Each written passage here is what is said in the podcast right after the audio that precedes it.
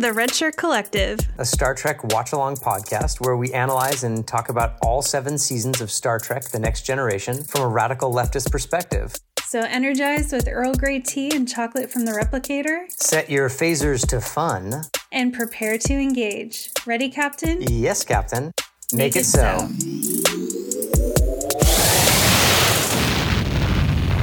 Welcome aboard. Hey, Nic. Hey, Mike. What are we talking about today? One one zero zero one zero zero one.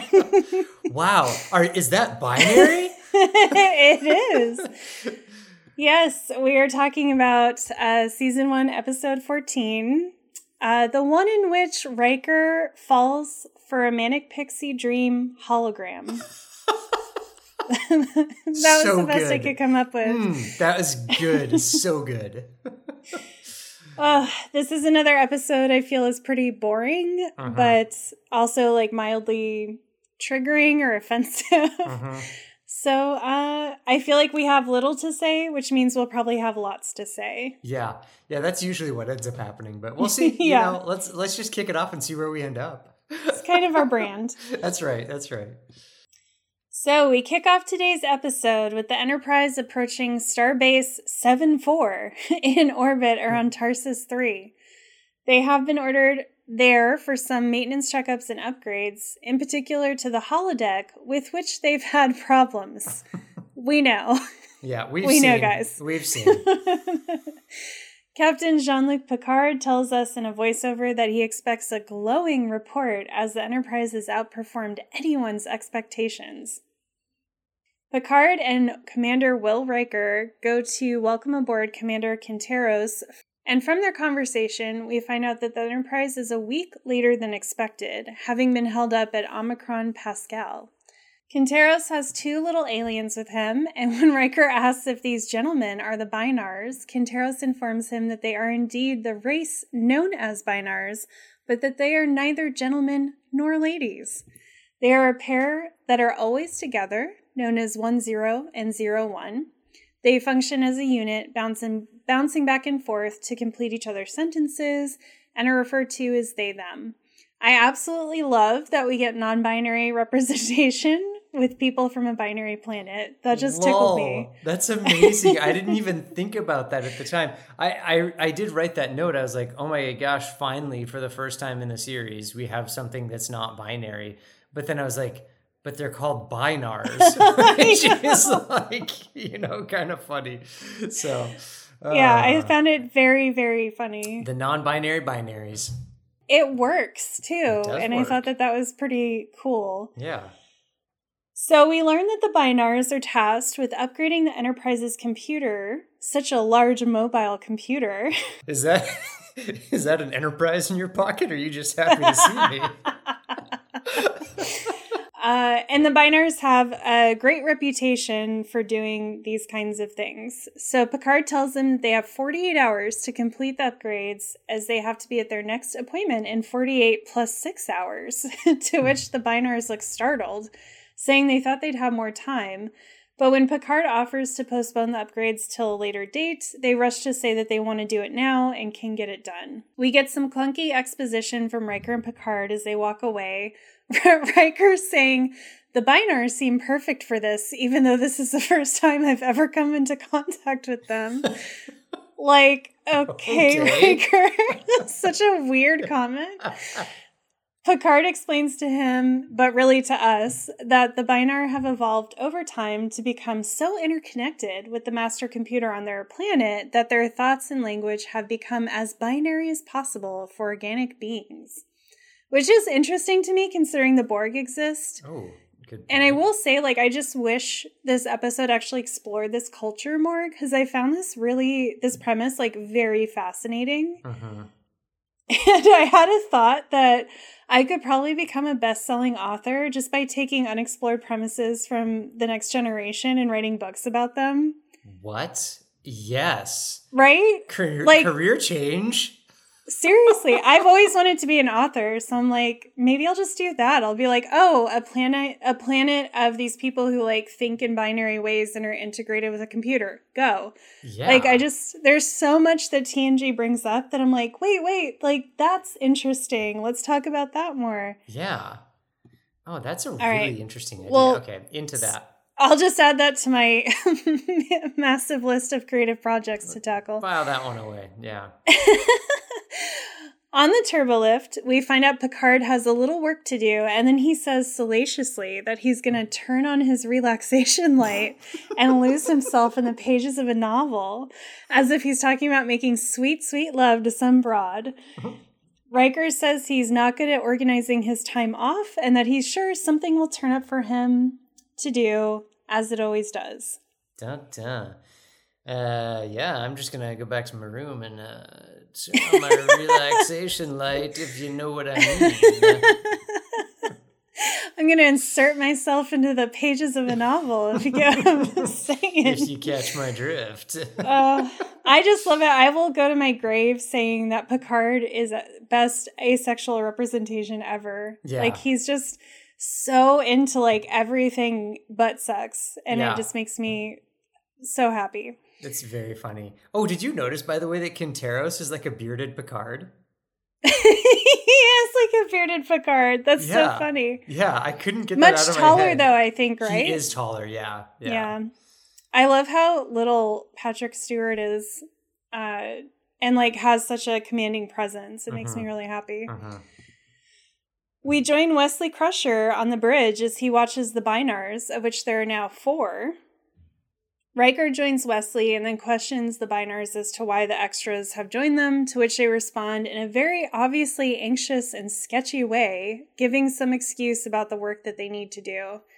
Wesley picks up that Riker doesn't believe the Bynars, but he leaves to stroll around the ship anyway, leaving in Wesley in charge of the bridge, which I was like, good for Wesley, but also he's literally a child. Yeah. I know they're docked and like they don't expect anything to happen, but it just still seems a little weird.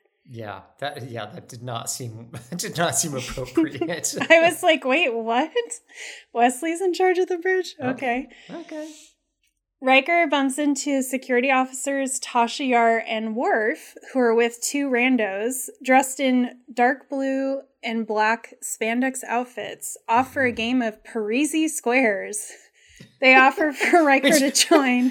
Which we know as American Gladiator. Absolutely. They offer for Riker to join, but he declines. Riker lectures Worf after Worf declares that they will be victorious to just go have fun. Worf retorts, If winning isn't important, Commander, then why keep score? Boom, Riker, in your face. Tasha stays behind to tell Riker she thinks Worf is pulling his leg and that he's been developing a sense of humor lately. Why are they always gaslighting us about who is funny? Worf is hilarious. Worf is hilarious. and he's obviously intentionally hilarious as often he's as he's like not intentionally hilarious. Exactly. Like some of the stuff he says only makes sense if he's like telling a joke, you know? Yeah, of course. Yeah. Anyway, I'm just so sick of it. I'm Grr. like, Worf is funny, Data is funny. Stop trying to tell me that they're not. Yeah. As they go off to their game, the lights dim a bit, and Riker pings the computer for an explanation, which is that resources are being diverted to make space for the upgrades. Hmm. Riker looks concerned but continues on his way. Riker then joins Lieutenant Commander Data and helmsman Geordi LaForge in Data's quarters, where Geordi is helping Data see if he has the ability to be creative via painting. What even was going on in that scene? I don't I, know. I was very was so confused by that storyline. I was like, what in the Although data painting is one of my favorite like ongoing motifs in Mm. TNG. Yeah, he does do a lot of painting, doesn't he? He does. And I, I don't know why, I just really like it. Riker seems unimpressed, but tells them to take notes as scholars of the future may have interest in a blind man teaching an android to paint. That's got to be worth a couple pages in somebody's book. Data and Geordi seem equally unimpressed with this sentiment and just, continue on. It just seemed insulting. it I was, was like, what are you even saying, Riker? That sounds mean. This is why I fucking hate Riker until like at least season three, I think, yeah. because he's such a dick. Yeah. Like he's walking around because he's bored and he can't be bothered to schedule anything for his own time. And then he's just poking his fucking head into everyone's business. Yeah. And deciding if he wants to be part of it. And it's like, no one invited you, dude. Yeah.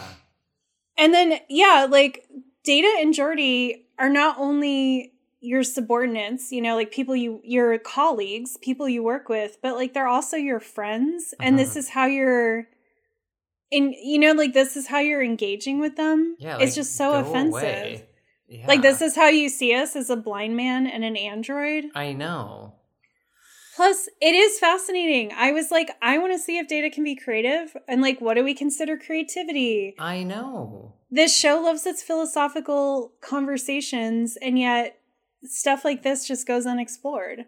I know, and it's and it just sounded so dismissive, you know. Like it would have been one yeah. thing if he like made a comment about it in like a thoughtful way, or like commented on their friendship. But it's instead he's like, hmm. he's like, and then he left. Oh yeah, I just it, it was very infantilizing. Like it, yeah, he was treating them like little kids or something, and it just Grr. was was not cool in my book. No. So, Mr. Budinsky then pops in on Chief Medical Officer Dr. Beverly Crusher, who's excitedly packing for her visit to see Professor Terrence Epstein, the leading mind in cybernetics, who happens to be at the starbase. Bev is real revved up, talking about how she found an approach to combine cybernetics and regeneration, and she can barely spare Riker enough time to tell him all of this as she jets off to meet the good professor. Which was weird because we've never really seen Bev like that before, and it was kind of like did they know who her character was, or were they just like no. trying on different sizes of Bev for each each episode? Being like, let's try this character trait on her. yeah, she's a, a, doctor who hasn't managed to grow calluses yet. One episode, and then mm-hmm. she's like cold and just like completely unreadable. Another episode, mm-hmm. and then this one, she's like because I was like, does Bev do research? Like, this uh-huh. is the uh-huh. first time we've heard that she like works on things. Yeah. You know, besides just being like, oh, I'm just here to support everyone and be the doctor. Yep. Anyway, yeah, they don't know what to do with her. They still don't know what to do with her up through all the seasons. That's why she ends up fucking a ghost.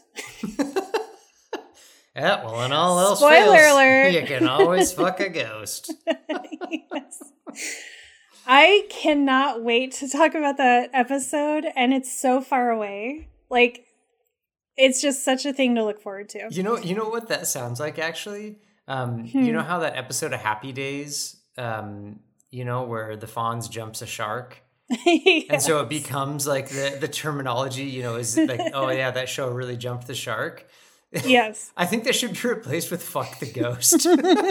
Man, that character really fucked the ghost in the last episode. I fully support that, and I think we should make that canon on our show. we should, yeah. Because it's true. Like, that is the most notorious of all the episodes of TNG. Like, uh-huh. that is the one I see memed constantly online, uh-huh. still to this day. Yep. So, you know, if you guys just if you want as as listeners, you should really try to work the phrase fuck the ghost into into your conversation about media critiques. Just give it a try, you know, let us know how it works. and then people will be like, screwed the pooch, and you'll be like, no, nope. jump the shark. Yeah. and then everyone will be very confused. Yeah.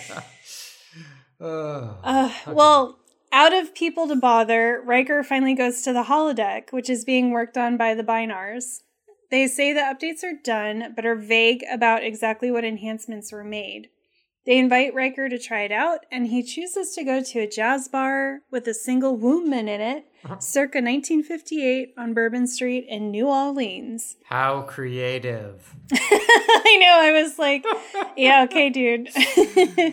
Ugh. Riker goes through making changes to the bar to suit his little fantasy, and as he does, he keeps misgendering the Bynar as boys and gentlemen, which I think is telling since he's ordering a custom made woman like a fucking creep. That was so gross. It was so gross, and it felt like he was pulling the Bynar into it, like Uh-huh. treating them like one of the guys, you know? Uh-huh, uh-huh, Like, oh, boys, you really outdid yourself. And it's like, first of all, they're not boys. uh-huh. And second of all, you're being gross. Stop. So we cycle through a blonde, a light brown haired woman, and finally settle on a sultry brunette whose body we slowly pan up from toe to tit. And I vomit. I also laughed when he was like, blondes don't go with jazz. And then Yeah.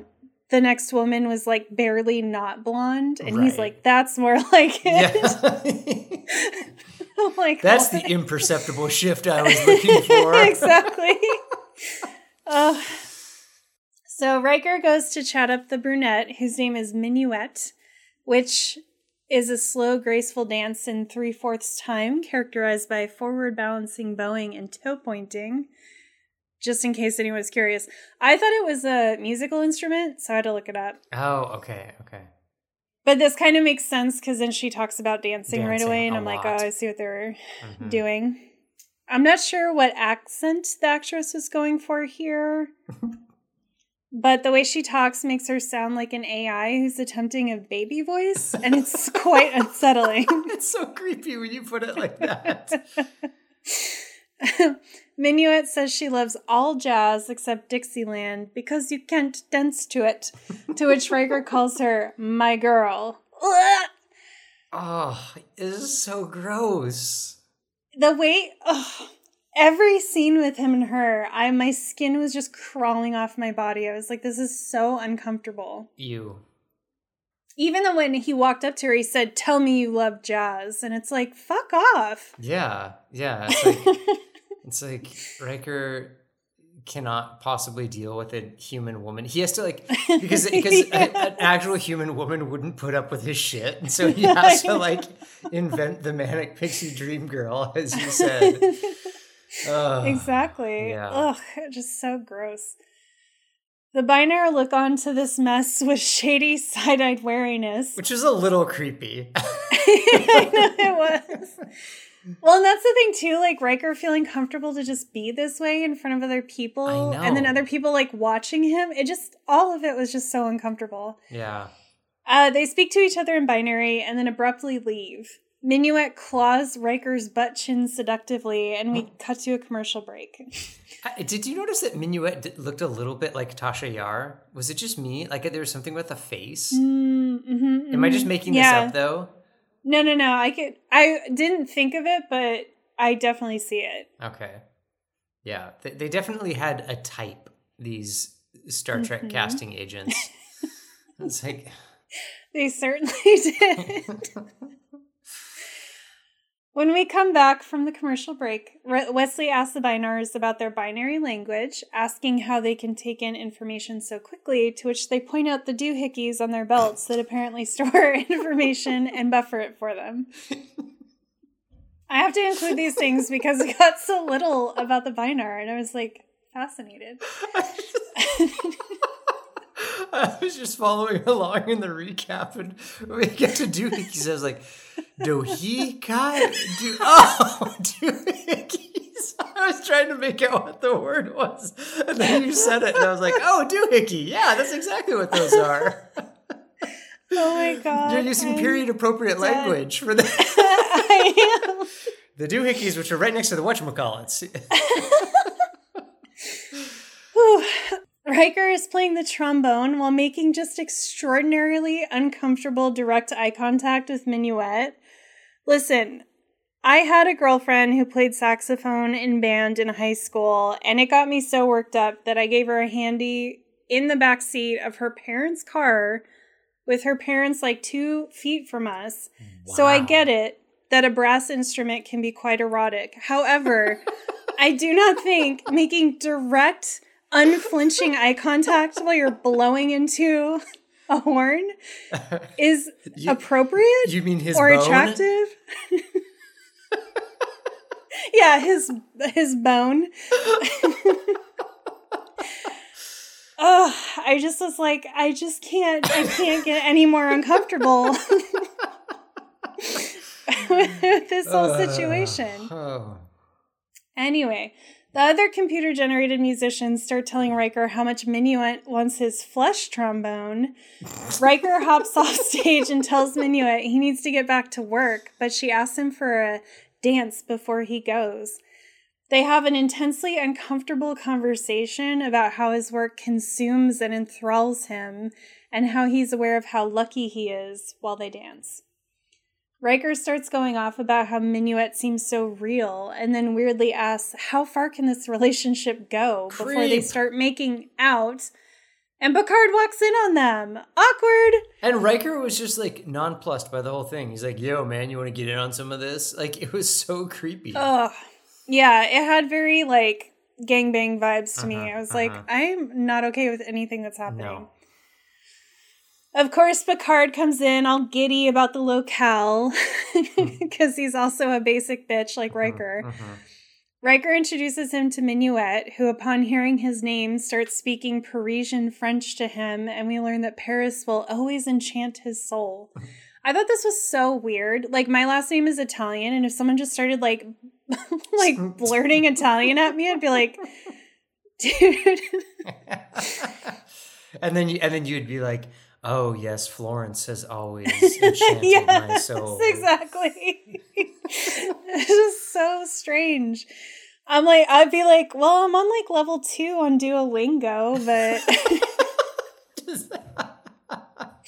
I only know how to order pasta right now. You need to slow down. Seriously. Minuet invites Picard to join them. Picard remarks on how sophisticated Minuet's programming is. Which is like the weirdest thing in this episode is in multiple scenes, Picard is talking directly about this, you know, Yes. computer generated being in front of the being and then directly to the being. Yes, it was so He's like, weird. You're really interesting. I can't believe how, you know, technologically advanced you are. I was like, And we still have the question of like, what the fuck is the How the fu- holodeck? Uh, yeah. In terms of like, she must be a form of AI, and if she's that sophisticated, like they work with an android, you know what I mean? That they consider a person. So it's like, how can you then? Yeah. Why would you be that shocked? They were talking about her like she was a fucking toaster or something. I know. it was so dehumanizing. And it's like, okay, so you're going to talk about her like she's a toaster, and yet you're also considering having a relationship with her. Do you not see how fucking weird that is? oh, I do. Because I get it if they're like, oh, she's just a program, Yeah. she's not a person, which I don't necessarily agree with, but like, fine. But it's like, oh, she's so real. I could date her and I want to date her. And yeah, I'm also going to talk about her like she's a fucking appliance. Yeah. It's just disgusting to me. very weird. And it's just the way like men infantilize women and then just want to possess them. It's like all the guys. This is why I've never dated someone older than me because there's always this vibe of, which is funny because now I'm so old. but there's always this vibe of like they want to daddy you and they want to fuck you. And it's like, that's fucking gross. Uh-huh. Uh-huh. Yeah, you. This is why men are afraid of me. Everyone, this whole episode is this is how I interact with men, and this is why Honestly, me. you're you're only scaring off the ones that you, you don't want to. You don't want. Well, and the problem too is most men like being yelled at, so it's like they don't even take this seriously. Oh, They're like, oh, yeah. Oh, yeah. Oh, hot. That's hot. like yeah, tell at me, tell me I'm terrible. and I'm like, no, you're actually terrible. Get away from me. Please leave me alone. Um, so then we get a quick cut of Data and Geordi's art class before Wesley Crusher interrupts them with a concern about the magnetic containment field in engineering. Geordi and Data rush to engineering to check it out. They discover the containment field is deteriorating and the ship will be destroyed by the release of antimatter in a matter of minutes. Mm. My boy Data takes control like the synthetic daddy he is and orders the crew to abandon ship, overriding Wesley's concern to get Picard's approval first, as he says there's not enough time. He also orders the ship to be autopiloted as far away from any inhabited planets as possible.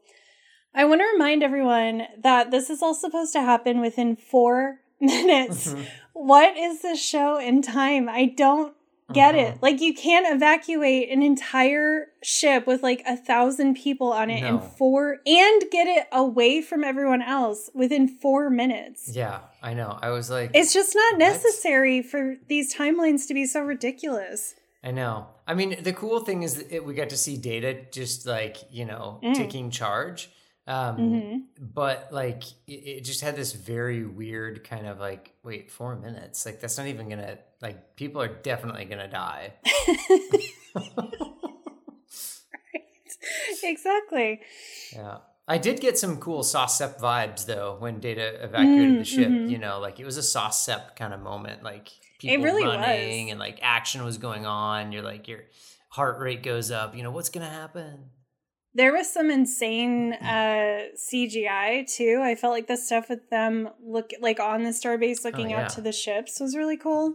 Yeah, I actually thought that all the all of the animation, or not, I guess it's not animation, all of the the modeling in this was really well Mhm. done. I mean, I've always thought the Enterprise itself was filmed so well in the series, but actually having it come into the to the starbase and dock and the way the starbase looked, I was like, oh, this is actually really nice. This is not cheesy at all. Yeah, it was really well done. I Mhm. felt like this episode just seemed like a a cut above the usual, and I feel like it did add to the to the tension and the pacing. Yeah. hmm So, due to their hurry, Geordi and Data assume that Picard and Riker have heard the abandoned ship order and are safely on their way. But once they beam down to the starbase, they're alerted by Tasha and Worf that the two are missing and realize that they're likely still aboard the Enterprise. Frantically, everyone tries to troubleshoot, but it's too late to beam back to look for them. They get a message that the containment field is somehow regenerating, and the ship has left the starbase with the two lead commanders still aboard. We then pan through the empty corridors of the Enterprise. I thought that was a pretty cool Yeah. uh, sequence there. it was very Twin Peaks. I was like, Yeah, this it was like really Twin Peaks. creepy and yeah. yeah, I thought it was super cool. Uh, we, you know, we see the alarms and hear the alarms clanging and and the emptiness, and it just gave this like really cool haunting aura. Mhm. And then we enter the holodeck and we see Picard, Riker, and Minuet are kind of bubbled in this. You know, they're not hearing the alarms and they're just caught in their casual conversation. hmm very relaxed, not realizing that something's going on. I thought it was very, very cool. Yeah, that was a good scene. Picard moves to leave, uh, very clearly feeling like the third wheel on a teenager's extremely horny date. uh, Minuet attempts to get him to stay, and when more subtle attempts fail, she begs him not to go. Mhm. Finally alerted that something's wrong, Picard and Riker open the door to the holodeck and hear the alarms. They try to ping the bridge but get no response. And finally, the computer explains to them what happened and that it is unknown as to why they were not alerted. When learning of their destination, it becomes clear that the Bynars have hijacked the ship to take it to their system. Upon being questioned, Minuet confirms that the Bynar programmed her as a distraction for Riker, and that Picard being there was just a fortunate happenstance. But she isn't programmed to give them any further information. On the starbase, the crew is trying to troubleshoot a rescue mission and realize that the Bynars must be the cause of the emergency as they are not on the starbase with them. Data surmises that the Bynar must be taking the ship to their home planet. We, we then see Riker and Picard go to the weapons room with a camera zoom up on weapons room and dramatic music. And the buddy cop scene ensues. I know. And again, it, it had like a, I don't know, almost like an alien or hmm just some kind of like horror th- space thriller Mhm. vibe all of a sudden. It's like, we're going to go get weapons and take down the bad guys. Oh yeah. Which, of course, like, doesn't end up happening. the show just loves setting up stuff that it does not pay off. That's true. Yeah, they don't really do anything exciting with the weapons from the weapons room. Yeah, there's so much talk point. about like how to get onto the bridge and what to do, and then they get there and it's like everyone's just passed out. Yeah.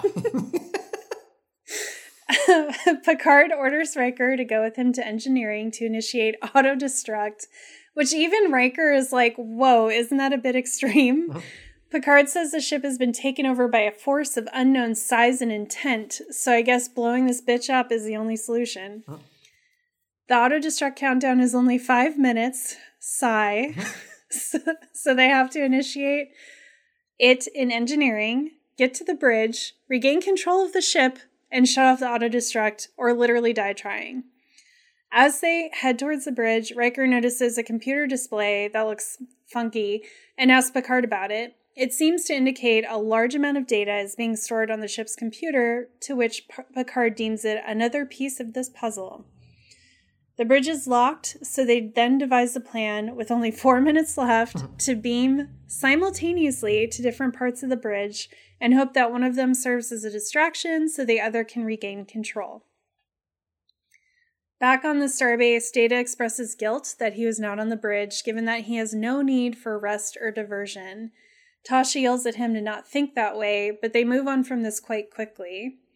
I thought it would have been kind of, I don't know, I thought it was kind of interesting, especially in terms of, um, you know, work life balance or Mhm. like even Data's, Data's existence as someone who doesn't technically need rest or diversion. Like, does he have this obligation or why would he feel like he has an obligation to be working 24 7? Yeah. You know? hmm Quinteros confirms that they don't have any ships that are available and flyable at the moment and won't at least for another 18 hours.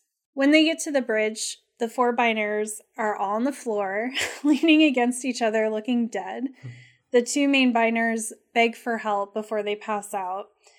Riker and Picard cancel the auto destruct with a breezy two minutes to spare. They then try to ping the planet Bynaus to see if they can get some answers, but find that the planet's main computer and all of their technology has gone dark. They take another look at the data that the bynars have stored on the ship's computer, and other than seeing it's an enormous amount of data, they're lost as to what it is or why it's there. Riker remarks he wishes that they left a note, and then he and Picard realize that they may have in the form of minuet. it's just so contrived. Ah, I know. Uh, anyway, Minuet is just sitting there looking kind of concerned when they come in, staring off into the distance. She explains to them that there was a supernova in the binary system that knocked out their main computer. Picard deduces that their plan was to transfer all of the planet's data to the ship's computer until the pulse from the supernova passed, and then reboot and transfer it back. Due to the Enterprise being late and the supernova happening earlier than expected, the Binary were caught off guard with their plan. So Riker says they can transfer the data back to Bynaus' computer, but they need the file name first. I love that. It's like very 1989 understanding of computers. it's like, but isn't it just all of the data that isn't the ship's data? like it- right. Anyway, Yeah, and he's he's making it sound like it's my Google Drive or something, you know, with like Yeah. eight billion documents with they just called untitled or whatever. it's like, no, dude, it's basically just the brand new one. That one giant Yes. ass file. it's like 100 terabytes. That one. oh my god, it's the one where the date created is today. You know, it, you can see it right under the little folder there. It's labeled. Yeah. Upload this or we will all die, you fucking idiot. It's that one. I think that's the file name. exactly. I mean, this was the most dumbass, ridiculous ending to any episode of any show. And that's saying a lot. They're like sitting there trying to figure out what would the password be. I don't know. Try their names. Okay.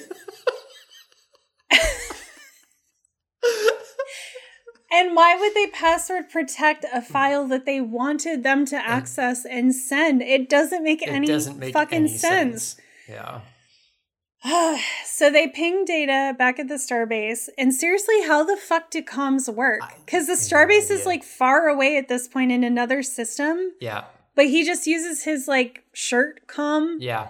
Yeah, and, I don't get it. And in other episodes, they've even made the point that like sending a message would take a certain amount of time because even at the speed of light, if you're traveling at warp speed, right. Eh, yeah. Anyway, okay. We- We have t- issues of time and space. The space time continuum is really taking a beating in today's episode.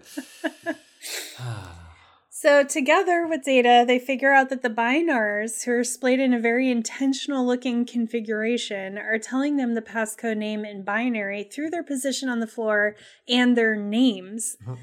I really don't see why they wouldn't have just written it down or labeled the file Bynaus Data, but okay. Okay.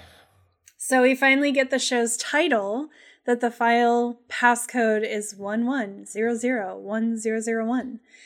They get the data back to the planet by working in a pair, and the Bynars come back to life. Remember, because because Picard is like, maybe we need to work together like them, as in a, in a pair. It's like, oh my gosh, this is so bad. I mean, this was like Goonies. This was like bad Goonies. like maybe if we just turn the skull, some super secret trap will open. oh, look, there it is. Yeah, and my biggest beef with this whole thing is that they only targeted Riker and had only intended for him to be there Yeah, to move the data. They said Picard was like a happy accident. yeah. So why the fuck would they set it up that you so need that two only people? Riker would be there. Like, was he supposed to bring Minuet? Yeah, but we know that she wouldn't have made it out of the holodeck anyway. Uh, anyway. I'm just so annoyed. The Bynars rejoice that their world is saved and they are ready to return to the starbase for punishment. When asked why they didn't just ask for help, they said the risk their need was too great to risk a no. And Riker waxes philosophical about their binary thinking, making them think there was only yes or no options, which is true. Right? so hmm. When asked why they locked him in the holodeck, they said they knew they might die, so they needed him to complete the mission. Although apparently he would have needed someone else to actually accomplish accomplish this. Anyway, Anyway. Picard sits down to the con to program the ship to travel back to Starbase 74. It was actually pretty cute because he was like, hadn't obviously hadn't done it in a long time. Uh-huh, uh-huh, And he was like, You're in good hands, right? He was all like pepped up to do it. It was very cute. uh-huh. He and Riker are met by the crew, and Tasha takes the Bynars off to Quinteros, who will see to it that there is a hearing about their scheme. Riker goes back to the holodeck to see Minuet, but when the sultry brunette in a very bad wig turns her head towards him, it's gasp! Someone else! a dead eyed AI has taken her place. So, Minuet's dead? That's We what never we're led to address it. Riker tells Picard, who dismissively says, Some relationships just can't work, and then the episode ends. Oh no. Thank God. Yeah, I was kind of. I mean, I was very happy when this one ended too because my partner and her friend were like walking in the door as I was watching it on the TV, and I was like, Oh, jeez. yeah, and I was like, oh, can you guys like just close your eyes, avert your gaze? You're like, I really don't want to be responsible yeah, for explaining like- this. I was like, thank God they didn't come in on the holodeck scene. I would have just been like, guys, it just never mind, never mind. You know how like no one ever sees you watching something that's like the coolest thing, or like no one ever sees it when you're reading like Yeah. a really intellectual book. They always see it when you're like, you know. It can help like the latest Harry Potter book or something like that. Like, damn it. yes. And you're like, listen, I also do smart things. Yeah, yeah, yeah. Or with this show, it's like, it gets good, I swear. Yeah, I know that. and it's that's like, more the thing. It's like it it's not really as dumb as it looks right now. I and understand. it's like, but we're we're literally going to be saying that for years. I know. I know. But it's like I understand that what you see is a man in a funny polyester uniform playing the trombone, but really, this is a good show. Being a fucking creep. Oh. Well, before we move on, I want to say thank you. We've gotten two more Patreon members. So we're like famous now. We've officially arrived. The show now, we're just going to move to a format where we like interview famous people and Yeah. we forget who we were. Mhm. Mhm. The format's going to change a lot. yes. Now that we have three Patreons. I mean, you know what that means is that we have at least three listeners for each episode. So It's- this is amazing. I mean, according to our download numbers, that sounds about right. there's there's your dad joke. but I want to say thank uh. you to Julie and Tom, Yay! our, our new patrons. Thank you so much, Julie and Tom. That's so fucking rad. I did not expect that at all. I thought we were gonna get the first one and then like not have another one for months. Yeah. You know what, Julie and Tom, if I was assembling an away team, I would put you on it Aw. and I I would love make sure that. that you were not in a red shirt. That's how much we appreciate you. Yeah. Yeah. Yeah. So thanks, comrades. hmm All right. Well, what do you have for notes, thoughts? Where where do we even start? You know, not a lot. I don't either. I have like four notes. I I had I mean the the whole episode at at one point I was like is this episode supposed to be like a morality play on the warnings against over dependence on technology because you had this like whole bynar you know planet that because they were dependent upon a central computer that their civilization risked you know destruction uh, if they could be, you know was was that kind of what they were getting at? And then on a micro scale they were looking at the, the dependence on technology with Riker who can't actually have human relationships. So he just like has these fake holodeck relationships with something that seems so real. And then I was like I'm pretty sure there was like a movie wasn't there like a, a relatively recent movie about that like someone who falls in love with a computer generated version Her? her yeah mm-hmm Yeah, the guy falls in love with like an operating system. yeah yeah Yeah. So then I was like, okay, I mean, I, I feel like we're kind of like same song, second verse here on some of these things. And the whole thing, like, I can forgive obviously like the clunkiness of of binary seeming like a cool thing to base. You know, I, I think like today, like pretty much everybody is fairly familiar with what binary is or binary code. Mhm. Whereas maybe, you know, in like the late 80s, that would be kind of a cool, like sort of like Yeah. futuristic techie thing to, you know, communicate in binary and all that.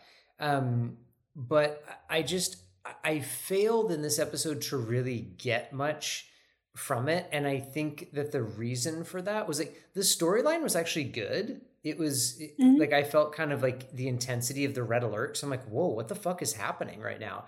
And Data takes charge, and it's like, whoa, it's really cool. This is serious, and you know, even like you know the whole buddy cop flick aside like when you know when Riker and Picard are like are like problem solving what are we going to do like all that's cool I think that Riker in the jazz bar just ruins this whole episode for me because first of I all agree. I hate the holodeck in general second of all Yep. go back and listen to our our previous episode on the holodeck where we kind of just you know harp on all these themes but then just in general the idea of a man sitting here coming up with his ideal woman and the ideal way in which he would set up the conditions so he could fuck the woman is completely rapey and Yes. i think the rapiness of this episode kind of ruined all the cool parts for me because i was just like ew it's just gross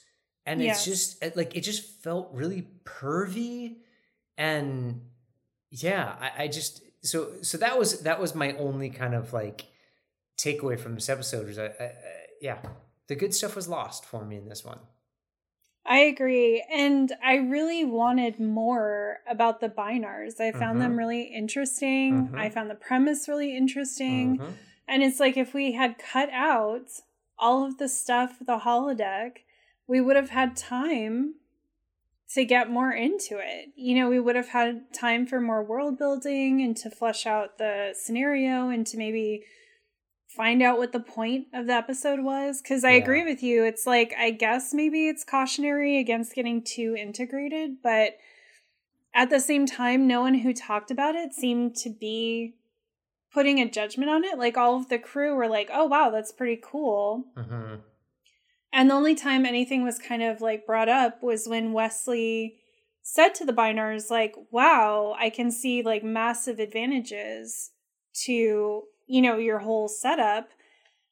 And the Bynars are like, well, there are disadvantages too, Mhm. which I guess was like foreshadowing, you know, that they are dependent on this master computer.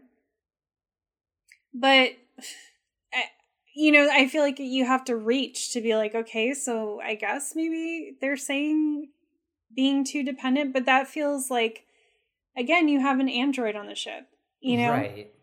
Who regularly gets knocked out by, you know, Yeah. all kinds of things because he's, you know, an, an electronic based, um, Yeah. electrical based being So it's like, and we are too, and like we get knocked out by all kinds of things. So it just seems like kind of a weird thing to put uh like a judgment on because it's like, well, the extinction events happen for every type of being. hmm So to like put judgment just on this one, t- you know, one type of being because they are privy to like one type of extinction event, it just feels kind of like weird and like why, you know? hmm but that's all you're left with. I mean, there's really nothing else in the episode to like. I I don't know what the point was. Like, I don't know what the point was of them having this conversation about how they didn't ask for help. Because it is kind of ridiculous. Like, we know the Enterprise would have helped them. hmm You know, like I'm saying in in terms of like the lore of the show, it's like by this point we definitely know the Enterprise would have helped and Starfleet would have helped. So again, it just makes it it's like what was the point of this? What was the point of having them hijack the ship? I don't know. I don't see like why this couldn't have been a cooperative rescue mission where we could have just learned about these beings and then they could have, you know, had the supernova come early Yep.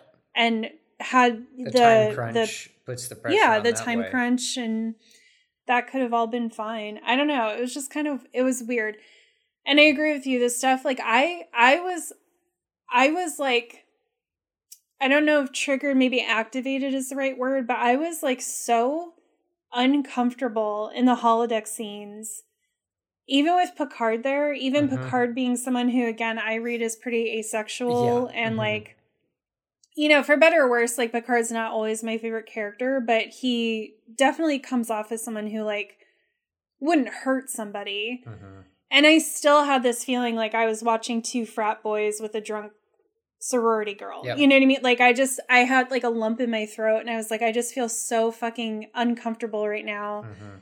and unsafe.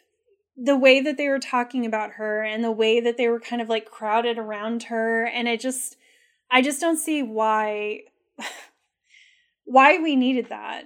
Except that Yeah. I know why because the show's obsessed with, you know, this this version of masculinity where it's like post feminism or like post sexism in their minds. Mhm. and so Yeah. you can you can it's fine. You can just go order a girl on the holodeck. Yep. Like it's fine Yep. because women have jobs now. Yeah. yeah, and uh, you know, I think I have an answer actually to a really, you know, to a question that you posed because you because you posed exactly the, the the perfect question. Why was it set up? Why was this episode set up this way? And I think the answer it was set up this way so that we could get Riker locked in the holodeck with his version of a hot Mhm. woman. And I think that's why also that scene, because sometimes, you know, you watch a show or you watch a movie and it has some kind of problematic scenes and you're like, okay, I mean, that sucks. But it doesn't necessarily like derail from maybe some of the other messaging or something like that that's going on. Yeah. In this one, it felt like the whole episode was built around the fact that Riker was going to be in the holodeck with this fantasy woman. And that's why it feels extra gross because it's like it's almost like you wrote the episode for those scenes. And that's Yeah. that's why the Bynars don't ever get any kind of screen time. Um, you know, they're everything is a plot device. Like everything's a device to get that situation. Because I was also like, why didn't they find a different way to like capture the captain or capture Riker? um, and hold them hostage or something. Right. Like, like, like you think if anything, they would have tried to capture data. They would have been able to like hack him, yeah, and he would have been able to do the two person thing probably by, by, himself. himself. Mhm. Yeah. So like in all ways, it just would have made more sense. yeah. Yeah. Or they could have gotten to little sweet Wesley, and you know Wesley would have helped them, Yeah. whether willingly or not. But he was like alone with them for so long, Yep. and also asking them a ton of questions. So yeah, I think I think you're exactly right. I think they just wanted to have another holodeck Yep. situation, and they wanted Yep. to explore this male fantasy that they all had, and everything else was like window dressing around that hmm which sucks because like what they came up with was actually pretty interesting Yeah, there was a lot of really good stuff from this episode that could have that could have developed into a much more interesting a few much more interesting themes. I I thought so on that note, um you know, the idea of this episode obviously being built around Riker, that's the point. Um hmm you know the the the line that Riker has where, where he he's talking about his work. Minuet's asking him about his work, and he's like, "Work, it is me. It's what I am." And I'm like, so we're supposed to just take away from this episode that Riker is this like work obsessed alpha male kind of guy, but it just like to me it just seems like shitty and lazy and it seems like a male fantasy. It's you know this work obsessed alpha male who doesn't have time for relationships because you know bitches be so complicated, you know. and and so Yeah. instead we get the cool girl theme, you know. She's like she anticipates your every thought and you know performs in all the ways that you want her to perform. and has no needs Has no needs. and is just literally idling waiting for you whenever you want her yeah.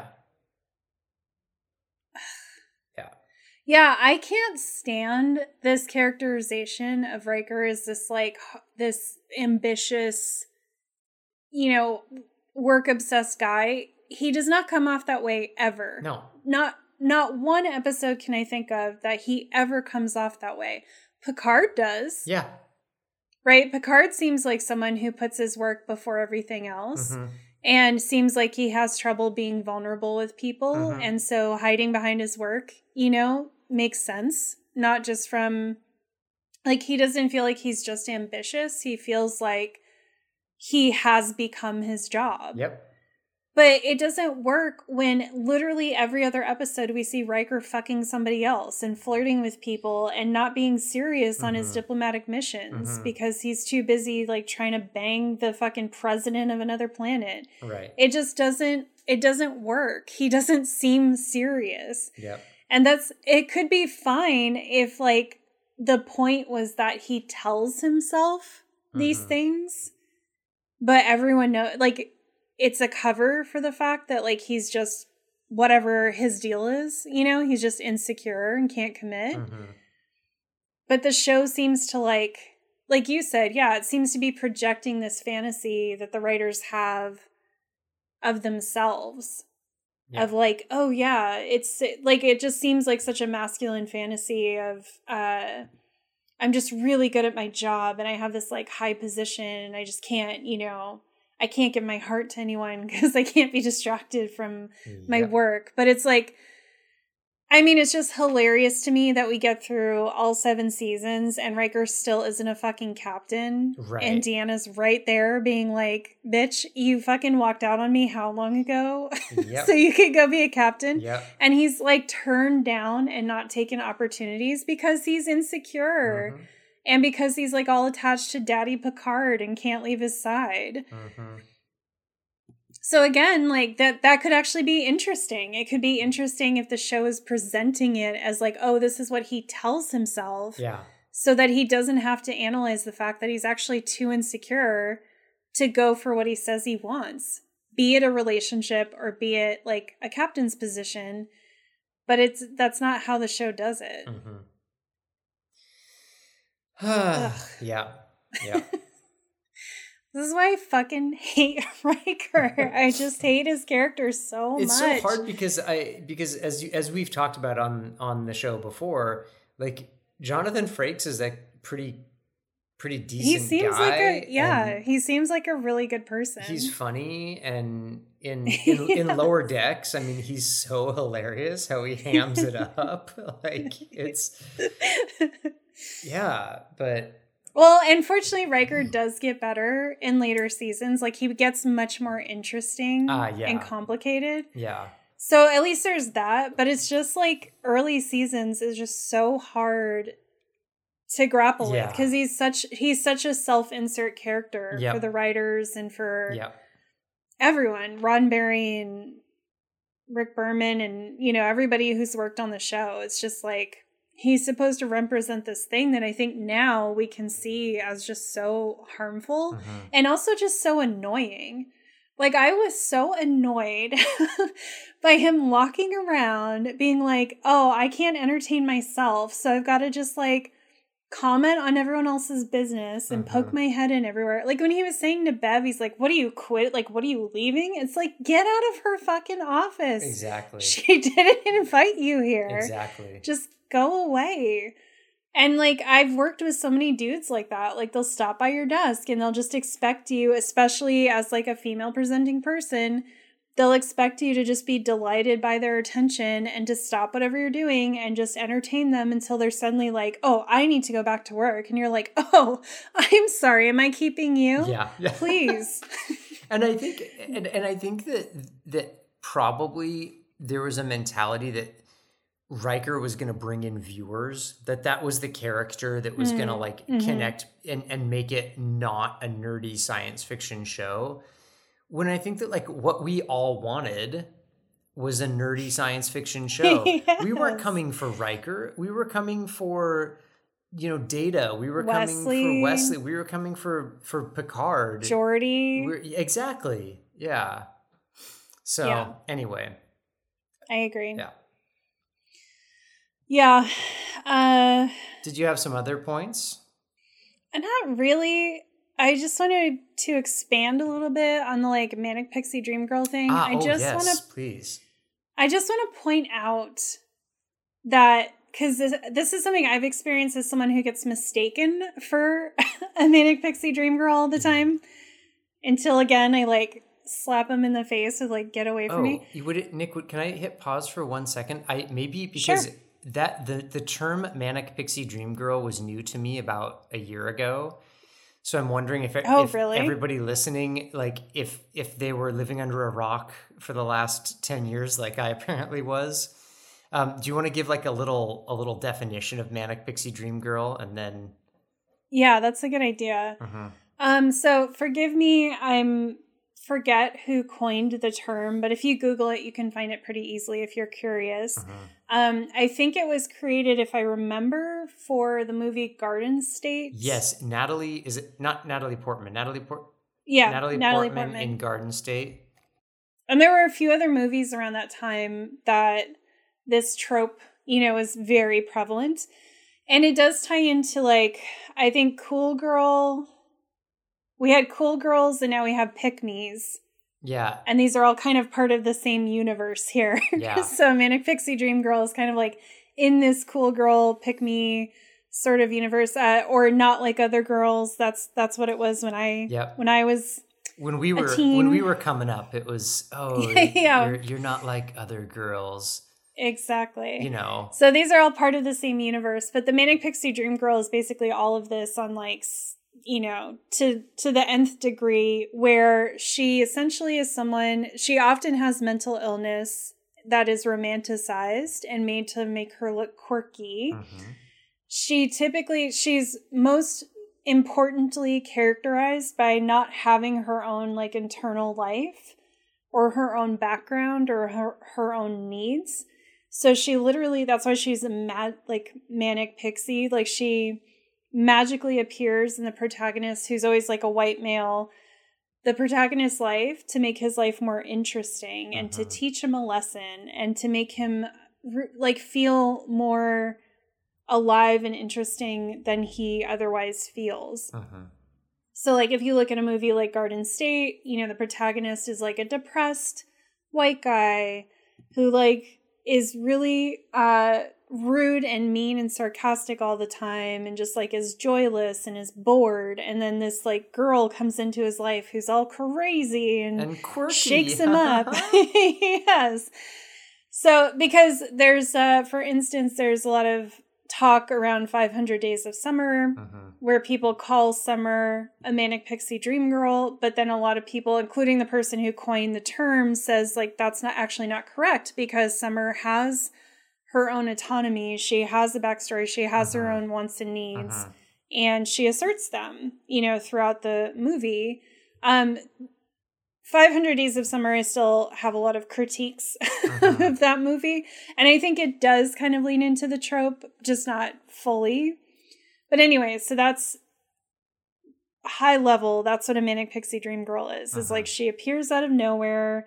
She's a vessel for the the protagonist's growth, and that's it. That's her entire purpose. Mhm. So when we look at Minuet, uh, she appears out of nowhere, literally. And the thing with Rik- Riker characterizes Minuet as too real. And he literally says this because she tells him what he wants to hear. So he says it's like she's plugged into my subconscious. She already knows what I want her to say before I'm aware of it myself. You. So to him, this makes her more real instead of making her more like two dimensional as it should. It Mhm. should highlight that she is a fantasy Mhm. and that she is a program Mhm. and that she is not real or that at least she's if she is real you know we're saying she has some sort of sentience or whatever then she's not real in the sense that she is projecting what he wants to see Mhm. rather than being a whole person and i have experienced this a lot myself being someone who's a good listener being someone who's kind of funny and like self-possessed that a lot of times that's sort of read as like this quirky out of nowhere person who's gonna like shake up my life Mhm. you know Mhm. i get put in that box a lot Mhm. and then when it comes down to it i'm actually kind of boring because i'm just really nice and i like playing video games and i you know just want to have a healthy relationship like and Mhm. people get very upset about that because they think i'm going to be wild and you know telling them to jump in fountains and like do, do whatever and I'm like, no, I don't like walking around in wet clothes. I don't, and who knows what diseases are in there. I don't want to do that. So it just, but this is what happens all the time is like when you reflect back, like even when you just have good active listening skills, a lot of men think, like, whoa, she's perfect. Like, she knows what I want her to say before I even know. And then that makes us like real. It's like this. Uh, I just saw this meme on Instagram that's exactly this, where it said, Girls think men are funny when they make them laugh. Men think girls are funny when they laugh at their jokes. And I feel like that summarizes like exactly this. You know, Mhm. it's like Minuet is so real and so impressive because she's literally just reflecting back to Picard and Riker what they want to hear and what they want to think of themselves. Like the fact that she just sits there and like maniacally smiles at him while he's playing the trombone as if she doesn't have a thought in her head Mhm. it should be seen like if someone did that to me i would be like i am uncomfortable Yeah. like this is making me weirded out but like Riker sees that as like oh she's so into me yeah, I know. I'd be like, oh, this is kind of creepy. Like, this is kind of weird. yeah Yeah. and even when she says like he says how are you so good at dancing which was funny because he said it like they literally had taken two steps Yeah. I know. I know. Well, and also they were like slow dancing, which isn't really the type of situation where you would Right. do that. Yeah. And she says i'm so good at dancing by following your lead Ex- oh, exactly. Oh my god, I didn't even. Oh, good catch. Yeah. And I just was like, Ugh, you know, like this is it's like guys who think um sex workers are in love with them or whatever. It's like they don't get there's a contract here and we're you're wanting to hear something and you're paying me to say it. Mhm. It's like they delude themselves that like, oh, because you're good at your job, Mhm. that means that you're actually into me. yeah Yep. You know, and same thing like even other service industries like I got this all the time being a waitress Yep. or whatever. It's just like just because I'm good at my job Yeah. and like you know that this dynamic is here. Like Riker knows he fucking ordered her. He Yeah. constructed her. Yeah. He he made her. Mhm. And yet then he still deludes himself that she has some kind of like realness Yep. that's a reflection of how desirable he is Mhm. instead of being like, "Oh, I fucking created her." So like of course, you know, she's reflecting back what I want because Mhm. that's what I made her to do.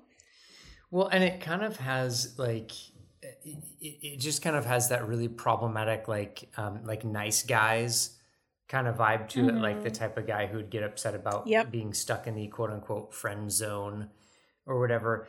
It's this idea that exactly what you said because I'm nice to you, suddenly that means that there's any kind of like sexual interest, period. And then which is also something I've been through many times. right.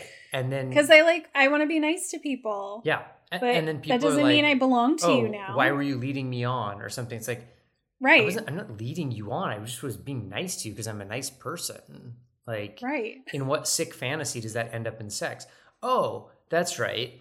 In every time a man makes a movie about how he's just this, you know, poor nerdy guy who can't ever get a date, and we're all supposed to be really pulling for him, and and then we're the you know love interest becomes just the object of his achievement of you know getting a date or whatever. Mhm. and and i've you know i mean my partner has mentioned to me before being on dates with guys where like you know she just she's like you you know a good listener asks questions. By the end of the date has said maybe two words. And Yeah. the guy's like oh i feel like we have such a great connection. And you know and it's like how do we have a good you don't know anything about me. You've asked Yeah. me literally zero questions so it, it's back to that idea of Riker saying like, "Oh, you're you're just too real," you know, because you're whatever I projected onto you because I don't know anything about you. So, Yeah. you know, And they're the first ones to get mad the second you have a boundary or Mhm. have a need. Mhm. And they're like, you're not acting like yourself. Yeah. it's like, no, Yeah. I am acting like myself. Yeah. You You just, just refuse like to me. see me. yeah. You just don't, yeah. You don't like anyone Mhm. being a full, you know, person. Mhm. That's and that's exactly what we see in the episode. We're supposed to feel bad for Riker when he Yeah, when he goes he back to the holodeck girl. and his dream girl's gone. And it's like I don't feel bad for you. It's like I feel if anything, I feel bad that you feel bad because it's like, what does that say about you and how pathetic your Mm. world is that you can't actually connect with a human being who, who's not like, you know, programmed to respond to your every need, you know? Yeah. Yeah, I agree. Like you can't I mean, uh, I know I keep harping on this, but it's just so emblematic of so many people that I've like dated or been involved with. Like him walking around the ship just not knowing what he wants to do with his time off. you, you really, that really gets under your skin. But do you know what I'm saying? Because it Mhm. it's men like him who walk around with this bravado and who sleep with as many people as they can because that says something about them and they identify themselves through their like notable job or or whatever it is that they they have to lean on you know like maybe it's a nice car or maybe it's like a wealthy family they come from whatever it is Mhm. um, or nice clothes or whatever they've managed to get as like a status symbol. And it's like, but to me, when I see you walking around and like you don't even know what to do with yourself when you're when you don't have someone telling you what to do with your time, Mhm. it shows me that like you do not have a sense of self. So like all of this stuff is just a facade. And then you need other people to help you keep that facade up all the time Yeah, that's right. and that's exhausting and that's also how these like gray rape or whatever we want to call Mhm. these weird situations that are often symbolized through Riker. Yep. Like if he fucked Minuet and had a relationship with her, how the hell can she consent to that? Yeah. yet again, we know that like the holodeck people cease to exist once people stop running their programs. So it's like, how can you consent to someone who could just literally snap you out of existence uh-huh. If you don't, pl- not only if you don't like have a relationship with them or you break up or whatever, but like if you don't please them and keep them interested and keep them coming back, like she has to literally be perfect for him forever just to continue to exist. And I know the writers didn't see it that way, but that is for me what comes across. And and it, it and what's so insidiously dangerous about that is that it it kind of communicates that the male fantasy in as enacted in this way is one in which consent is not required. And and I think that and, yes. and I think you made a great point. It's not that the writers were sitting down scheming like, hey, how do we, you know, put forward a rapey ideology? it's if anything it's it's an artifact of you know how patriarchy finds ways to continue to exist and to replicate itself um, even as you said against the backdrop of different types of you know feminism or anti-sexism or whatever that might look like in the time period it finds ways to sort of subtly creep in in you know in another way so yeah, maybe it maybe it's not showing in like the jock, you know, quarterback mm-hmm. of the football team, you know, pushing kids into lockers kind of bully guy, but it's, you know, the the the nice guy, you know, the rapey nice guy. Um, who everyone's like, oh, he's he's he's a nice guy. He's you know he didn't mean anything by that. Um, yeah. yeah, and it just it shows kind of the persistence of oppressive ideologies. It's like systems of oppression aren't dismantled because we have have like taken enough jocks like Brock Turner or whomever and plastered their face all over the internet and ruin their lives. Like that doesn't that doesn't do anything for patriarch to destroy or disrupt a system of oppression. Um, and this is an example of that. It's because just because you're a nerdy guy who means well doesn't mean that you cannot be um, perpetuating and holding up a system of oppression. Yes, very well said. And on, you know, maybe the um, side of the same coin or something, that is where the manic pixie dream girl, the cool girl, yeah. the pick me, the not like other girls comes from yeah. is it's the patriarchy's way of teaching women how to um, embrace, at least on a surface level, the feminism uh-huh. that could threaten the system in a way that actually helps to perpetuate the system. Uh-huh. Right? So, like, being not like other girls, ironically, at, you know, I don't know what a pick me's like nowadays because I'm too old. but when I was a not like other girls, I was also like a hardcore feminist. Right. And now I can see what a contradiction that is, but at the time it made sense. At the time I felt that I was rejecting traditional gender roles. I felt like I was being outspoken about the boxes I didn't want to be put in. And now I can see I was just placating all the men around me to be like, hey, I want to like have strong opinions, but I also still want to be seen as hot and viable mm-hmm. and desirable mm-hmm. you know like i want to still be accepted and so the way to do that is to reject other women yeah.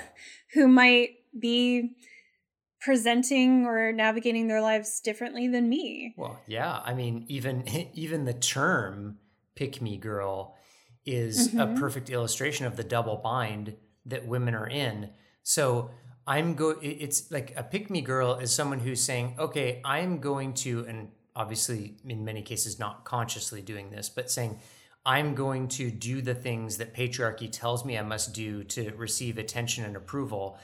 And thereby, by doing them, you are then also going to criticize me for, you know, wanting to be mm-hmm. chosen. And and so it's yeah. like it's like you can't. It, it is a game you can never win if you're a woman. No um, or a, a female presenting person because it's like you're either difficult or or you know ugly or cold or whatever fill in the blank with whatever you know terms yeah or oh you're trying too hard oh you're a pick me girl oh it's so embarrassing how you know what what she's doing to get it she just wants attention and it's like well no shit she wants attention motherfucker like you're Who one, doesn't? Yeah, like you're the one you're the one building up that system that says that people are supposed to be vying for attention. So Right. it's like you- you're criticizing people for playing the game. I mean, it's what capitalism does, you know. It's just Ugh, it's like yes. yeah, it's like let's just rip down people who are trying to play by the rules of the game that we created. Yeah, Yeah. exactly. Anyway, Yeah. we'll try not to we'll try not to break my neck as I step down off my soapbox here. No, but I mean, I feel this was the episode to talk about this Yeah. stuff in because it's so it's so omnipresent Mhm. in these early seasons, Mm-hmm. um, and I felt like this was just such a just a pure, you know, encapsulation of this kind of '80s Mm-hmm. yep. sense of like we want to seem and we still deal with this today and it hasn't actually changed all that much Mhm. you know? How many of these fucking actors did we see wearing times up pins who have and proceeded to have multiple sexual assault allegations against them or different types of abuse allegations? It's me it's just Yeah. it's just what men do you know? And it's it's what people of the oppressor class do is they first of all like i think in some ways believe that they are better than other people Mhm. and that they're not like the guy in the bushes Yeah. because that's always the the standard um but also it's just like yeah it's fashionable you know to pay lip service so you have that from Riker i mean in Yeah. the i think it was the previous episode he's there spouting like at least quasi feminist stuff to this leader of a matriarchy saying like oh we're equals and and saying like he thinks it's a good thing that men and women are equal Mhm. and then you get an episode like this Yep. where it's like, well, but really though, like like you may think equal equality to you means something different than it means to us. Yep. And you're not you're not open to receiving that. Yeah. Because you think you're already you think you've already done the work. Yep. And so you're not prepared to hear that actually you have more work to do and that you're being harmful. It- it's that's so true and it's and and this episode is like it's one piece in a media landscape of the time that Mhm. y- you know i mean I, i'm thinking of you know films like weird science or uh revenge Oh god. you know revenge of the nerds um, even something that seems so innocent from someone like tom hanks you know uh, like splash you know i'm thinking of all those films and and it, it's it's exactly it's like but but they're nice people you know like we're supposed to the, the nice guy or the nerd or you know that, that we're supposed to kind of give them a free pass because like you said it's not the guy in the bushes or the you know Mhm. the, the gross rapist um, but it it really just underscores that now there's a new class of people who feel that their behavior doesn't warrant you know doesn't warrant any kind of scrutiny Yep. Yeah, I'm a safe guy. I'm an ally. and it's like, are you though? like, or maybe you're an ally in some kind of, you know, lip servicey kind of way, but yeah we need accomplices. Yeah. We don't need allies. yeah We don't need performativity. yeah yeah And a lot of people, again, consciously or not, hmm adopt these this posturing Mhm. to be seen as safe when they are not safe. absolutely absolutely And you know, Riker gives me those vibes. Mhm. Like Riker season 1, I would not trust him if I was drunk at a party. yeah I he would be someone I would tell my friends like watch him, you Mhm. know? hmm Like or if I if I go missing all of a sudden like come look for me. yeah yeah Like I don't think he would jump out and knock someone over the head, No. but I think, you know, Mhm. he he wouldn't hear a soft no exactly or he he wouldn't uh yeah, he he wouldn't he would think things were more consensual than they were. Because he's just, you know, got this idea of himself. And that's always the hardest with men that I've found is when they have ideas about themselves. It's very hard for them to hear that that may not be true or that that is not how they're being perceived by somebody. yeah Because again, if you don't have a good sense of self, then like that shake that like breaks your entire identity. Yeah. Yeah, and and I think that's why it's so hard for so many men is because and and I can think of Mm-hmm. a lot of people off the top of my head who are you know friends of mine even where when it comes to really actually critiquing behaviors they, they want to still have that kind of like i'm socially perceived as this type of person but when it's just the boys quote unquote you know i'm still gonna Yeah. i'm still gonna tell those jokes or i'm still gonna do those things that actually really do uphold a really problematic system and you know it's it's times like that where where you're like okay it's almost like you know it's kind of like when you have a really good anti-racism movement and it's like yeah people understand that there are things you can't say in public and it drives the racists in you know or, or the racism i should say it drives those oppressive systems into like a deeper camouflage. And i think you see the same thing you know with patriarchy and with and you know ultimately with um, the oppression that women face is that it you know people are like well i know i can't say that stuff. You know I, I know i can't call you sugar tits or something at work or slap your ass you know? But it's like yeah you gonna my favorite. but it's so offensive, but it's also so silly and like old timey. I I, love it. but it's you know you just drive the you drive those Yeah. those offenders underground and so then and you can see they try to signal to other when when you're uh, a man or a male presenting person you'll get the signals because those people put the feelers out in different social contexts and depending on how you respond to the joke or the comment or the whatever it means whether or not you're safe for you know that kind of a conversation. And you know i'll tell you if you're hanging around with a bunch of people who are casually talking about things that are rapey or oppressive you know guess what?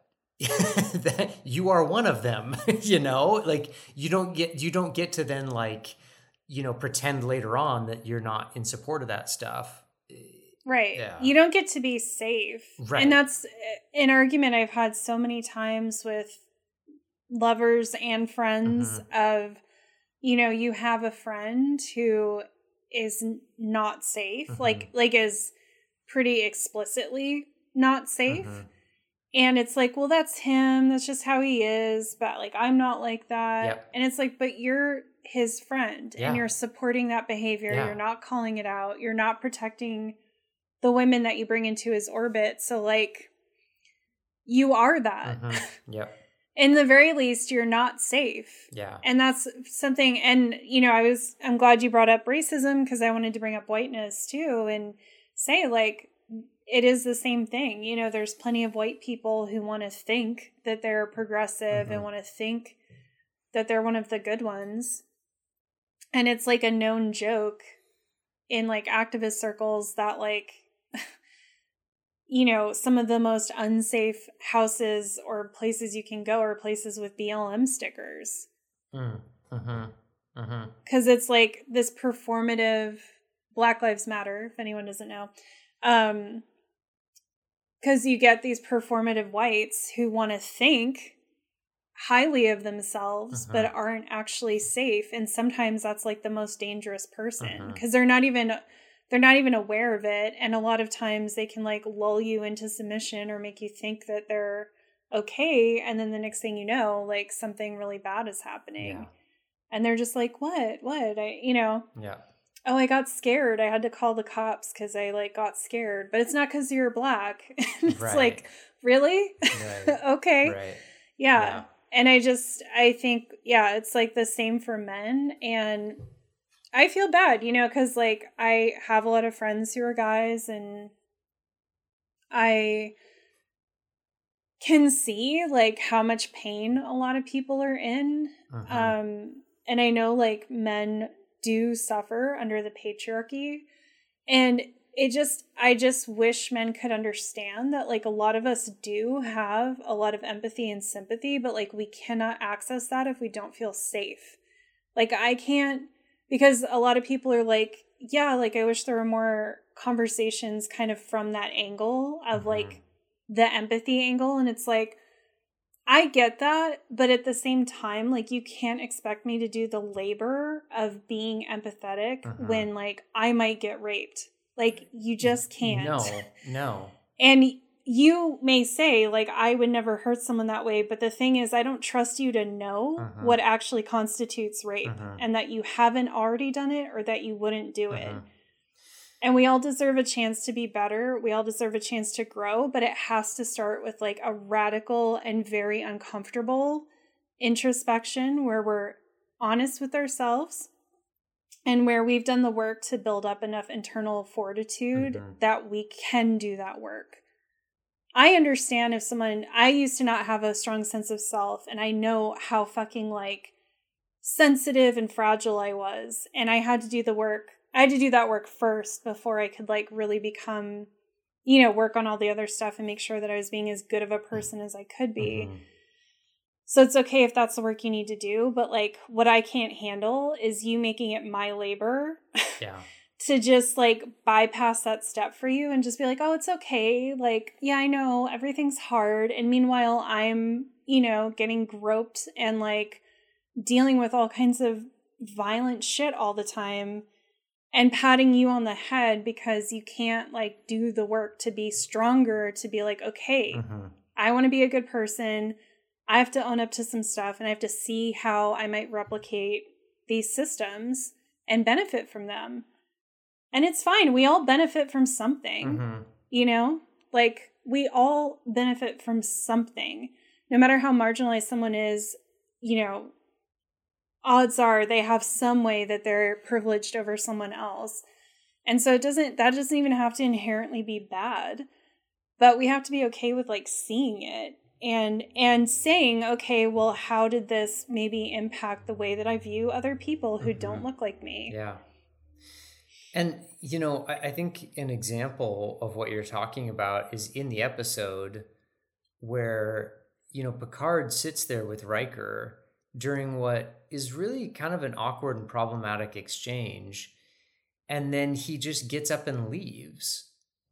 And I, I'm thinking of that's, you know, he never inquires, he never, you know, reaches out to Riker to have that conversation. Again, obviously, I'm not saying that I expected to see this in this episode, but I'm saying it's it's a Right. perfect example of what a lot of men will do in that situation is if if we're feeling kind of uncomfortable with the situation, we're going to leave, which Yes. allows allows it to go on. And we're never going to just even look over at the other person and be like, hey, are you okay? Because this is actually getting kind of Yeah. weird. Or, you know, hey, what's, you know, like th- there's this fear of like intervening in in situations because it's like, oh, well, I don't want people to think that I'm, you know, because if you don't want people to think you're what? You don't want people to think that Right. you are against that type of oppression? And well and just think of however uncomfortable you are how much more uncomfortable the other person is yeah. Yeah. and they never think of that. It's like they stop at like well it would be really awkward. And it's like okay so when someone says that they you know feel like they were sexually assaulted because they felt like they couldn't say no hmm and you tell them that that doesn't make sense like why didn't they just say no? Hmm but then you're also not intervening on stuff because it's too awkward to say something. Exactly. those are the same thing. Yeah, it's like um one of these things So, like- is like the other. oh boom take that patriarchy Ugh, yeah. Yeah, and I think, you know, I agree with that scene. It feels like Picard had to be like, this is weird Mhm. and this is like not okay. And I think even his little comment at the end of he's like, well, some relationships just like aren't meant to work out Mhm. Could be seen as that, you know, him knowing that things were not okay Mhm. and he's just kind of relieved that like it resolved itself without him having to explicitly step in and say something Mhm. because he he seemed very dismissive Yeah. which you know he should have been because uh, well he should have been more than dismissive but you know what i mean it had a feeling of him being like well that's resolved Mhm. and i didn't have to say anything Mhm. yeah and when she grabbed him and like begged him not to go i know that was the programming from the Bynar or whatever, but it felt like Yeah. a reaction to the situation. Yeah. I, yeah. Yeah. That's not lost on me too. Yeah. Yeah. Well, Well, should we shift gears? should we shift gears a bit here, Nic? I'm I'm, I'm conscious of my uh, my my clock ticking here and uh, Your my bedtime? evening slipping Yeah. away. Um, yep. I did you have any words of wisdom?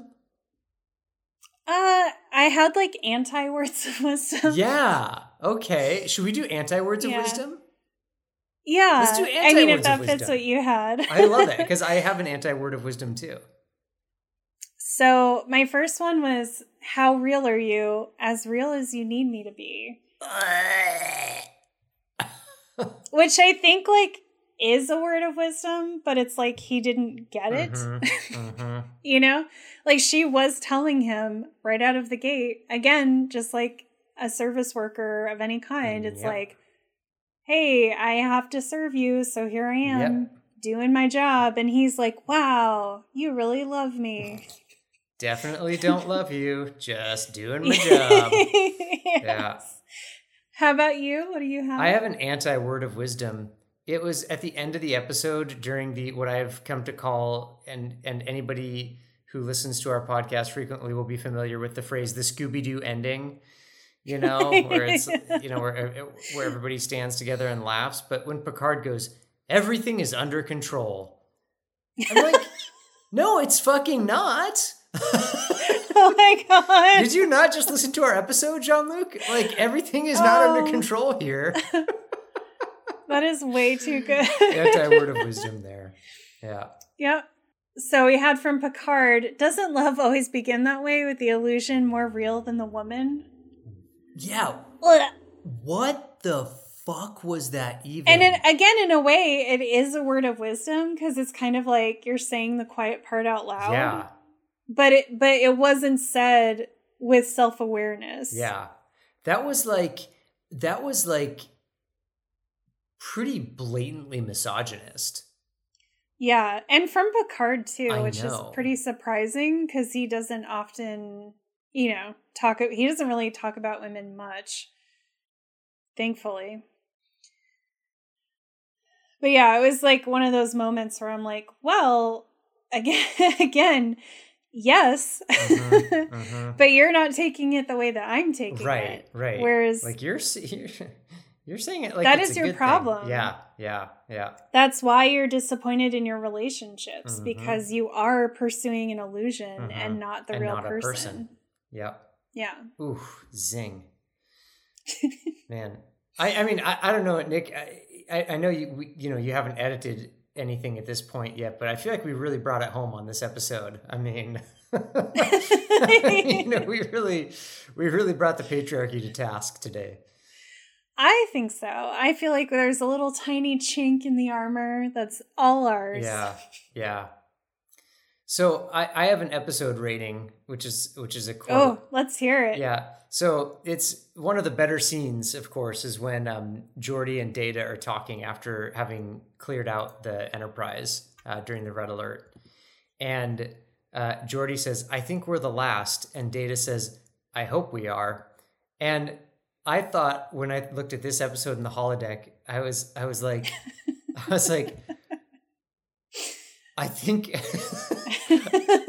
I think this is the last one for a while. I hope it is. And like, I hope it is. so that was I my that was my episode rating. And I echo that a thousand percent. Like, please let us get a break. Mhm, mhm, mhm. My episode rating is this is your diversion, number one, not mine. that is so great. Oh my god, I love that. well, next time we have episode 15 Too Short a Season, Mhm. in which an elderly Starfleet admiral hides a deadly secret as he leads the Enterprise D in a hostage rescue mission. Ooh, exciting. Hostage rescue Yeah. mission. Okay. Yeah. Hmm. All right. Well, we will see you all aboard the Enterprise next time. mm-hmm. Until then, Fight the patriarchy, comrades. Yeah, fuck the patriarchy. yeah. All right, goodbye. Bye. Thanks for joining us today on our mission, comrade. To keep this galaxy class starship chugging along, we need your help. If you like the show, consider supporting us by leaving us a good review on iTunes or your preferred podcasting app. Follow us on Instagram, share us with your friends, promote us on social media, or become a financial supporter of the show on Patreon at patreon.com slash redshirtcollective. Now, Get off my ship.